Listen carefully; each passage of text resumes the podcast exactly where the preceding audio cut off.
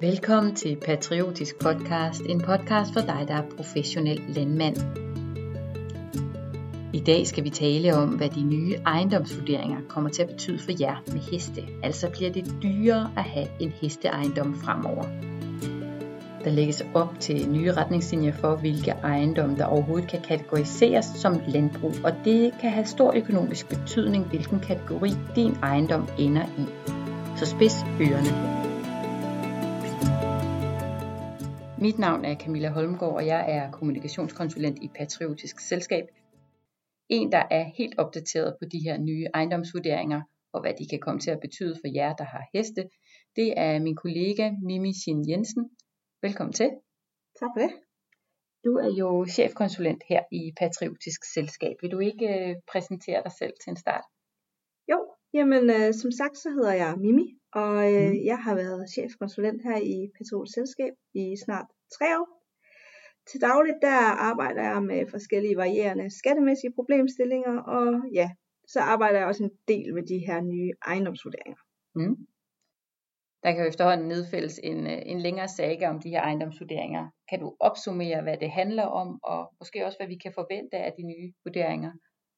Ja, det er jo efterhånden svært at lave en kort opsummering på det her område, som jo har været under konstant forandring, og som har været utrolig længe undervejs. Mm.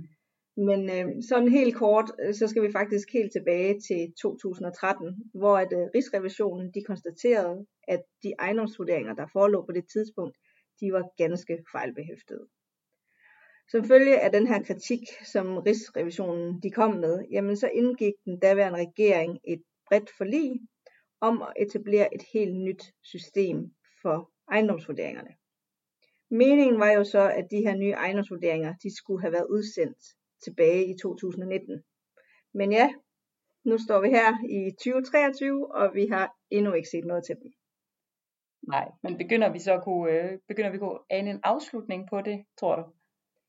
Altså det er jo faktisk sådan, at vi her i januar har fået to lovforslag, to nye lovforslag, som vedrører udsendelsen af de her nye ejendomsvurderinger. Mm. Vi har tidligere fået en del ændringslov på området, men øh, de har jo mere handlet om at udskyde processen. Så det her lovforslag, det er anderledes. Og man kan jo så sige, hvorfor haster det så lige pludselig nu med at få udsendt de her vurderinger? Og det er fordi, at øh, i 2024, der indtræder det nye boligskattesystem, de nye boligskatteregler, og, og der skal man altså bruge de her nye ejendomsvurderinger til at beregne skattegrundlaget. Okay. Øh, og derfor så har man så udsendt de her to lovforslag, for man kan egentlig se, at man kan ikke blive færdig til at udsende de her nye ejendomsvurderinger, så derfor så foreslår man at lave midlertidige grundlag for de her nye ejendomsvurderinger. Og dermed så vil ejerne af ejendommene, de ejendomme, som eventuelt skal tage kategori, de vil også få besked allerede her fra 11. april og frem.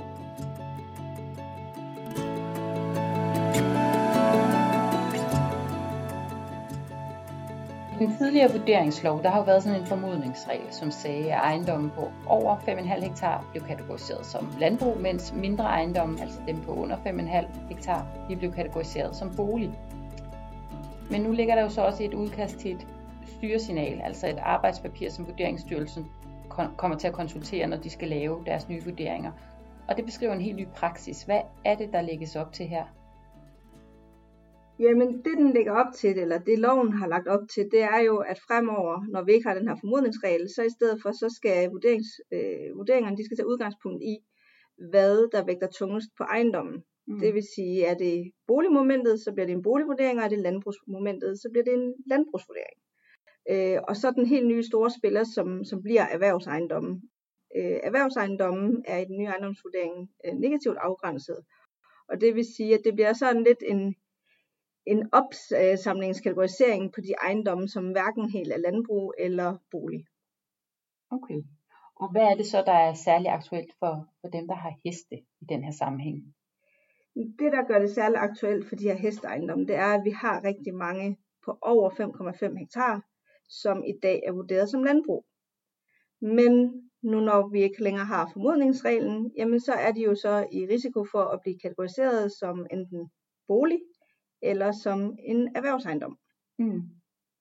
Og hvilke kriterier skal man fremover leve op til for fortsat at blive vurderet som en landbrugsejendom med heste? Jamen det er jo så her, at vi har fået det her styresignal nu, som dog kun er i udkast, men som præciserer, at øh, det alene vil være avl, når vi taler heste, som vil tælle imod en landbrugsvurdering. Og det vil sige, har du på din ejendom opstalling, eller har du rideskole, heste i ridning, og dermed ingen avl, jamen så vil du ifølge styrsignalet øh, hælde imod en, en erhvervsvurdering i stedet for en landbrugsvurdering. Og hvis at erhvervsmomentet heller ikke er særlig tungt vejende, jamen så kan det også være, at du i stedet for vil få en boligvurdering. Ja. Og øh, bliver de her kriterier udspecificeret nærmere, altså hvad der er, der skal til, hvis man nu har avl for at blive øh, kategoriseret som landbrug? Styresignalet de ligger faktisk op til, at man kommer til at arbejde med grænseværdier. Og mm. der vil være grænseværdier for både jordareal og for antal avlstyr. Det vil sige, at avlstyr er defineret som hopper eller hængste, som er registreret i CHR. Det de lægger op til helt præcis, det er, at hvis man har under 5 avlstyr, jamen så vil man som udgangspunkt ikke være landbrug. Okay. Har du over 20 avlstyr, så taler det derimod for en landbrugsvurdering. Så alt derimellem, det vil være en konkret vurdering af, hvad der vægter tungest på ejendommen.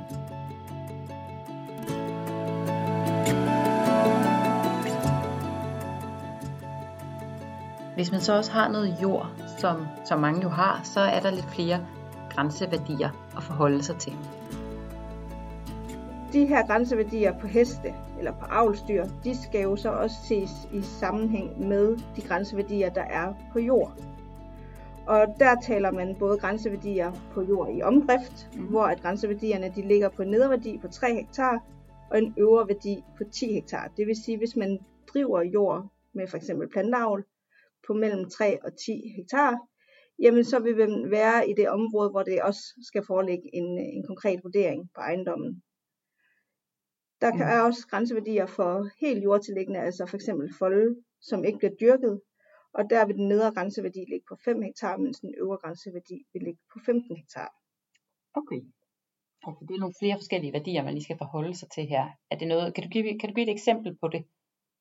Ja, øh, hvis vi for eksempel forestiller os, at øh, vi har en ejendom på 7 hektar. Ja.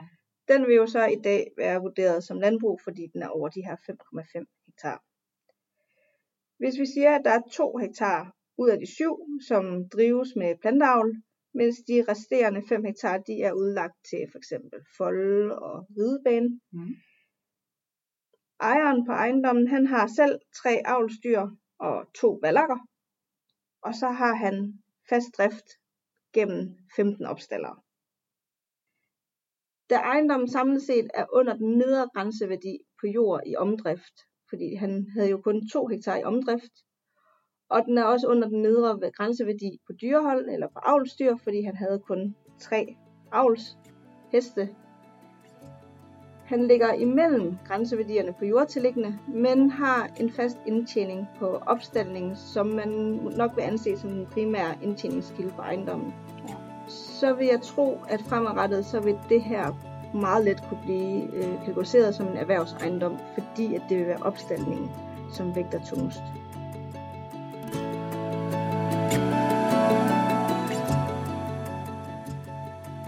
Hvilke konsekvenser har det så, hvis en ejendom, der hidtil har været betragtet som landbrug, med de nye øh, vurderinger bliver kategoriseret som bolig eller erhverv? Jamen det kan have rigtig stor betydning, fordi beskatningen af landbrug er meget lempeligere.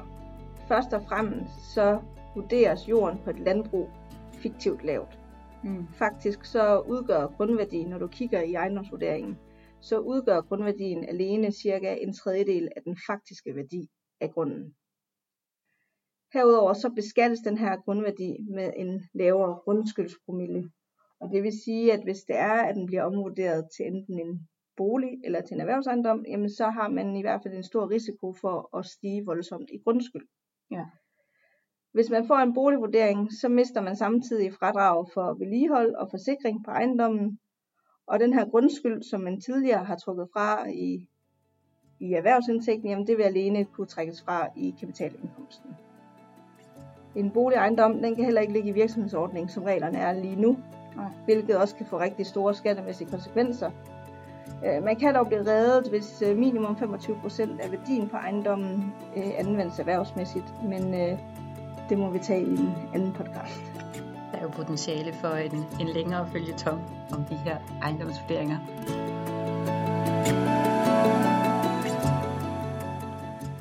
Vi forventer jo, at man får en foreløbig vurdering af sin ejendom allerede i år. Kan man gøre noget, hvis ens ejendom her øh, mister sin status som landbrug? Ja, altså som tidligere sagt, så har vi jo fået de her omtalte lovforslag, mm. som ligeledes er i høring lige nu. Så vi ved jo ikke helt, hvordan det ender. Men øh, det, de lægger op til, det er jo, at vi vil få den her kategorisering, forløbig kategorisering af ejendommen, og de vil blive udsendt her fra den 11. april allerede. Og når man modtager den her kategorisering, jamen, så har man 15 dages indsigelsesfrist. Det ved jeg dog, at, øh, at man forsøger at få ændret, fordi at 15 dage det er en, en meget kort frist, hvis man også skal have fat i en rådgiver, som skal hjælpe en. Mm. Hvis man så ikke har held med at overbevise dem om, at det er en forkert kategorisering, og man får den her endelige kategorisering, jamen derfra der vil man så have 6 uger til enten at klage eller til at vælge overgangsordning. Og så den helt kort, så består den her overgangsordning jo i, at man har en mulighed for at fastholde den nuværende kategorisering af ejendommen frem til et fremtidigt salg. Ja. Men der er ligeledes rigtig, rigtig mange forhold, som man skal være opmærksom på, så det må også blive i en anden podcast. Ja, ja der er nogle detaljer her, vi ikke, vi ikke kan gå i dybden med. Øhm, men jeg synes, jeg har fået et ret godt overblik øh, en god indikation af, hvad, hvad vi formentlig har i udsigt. Så tusind tak for det.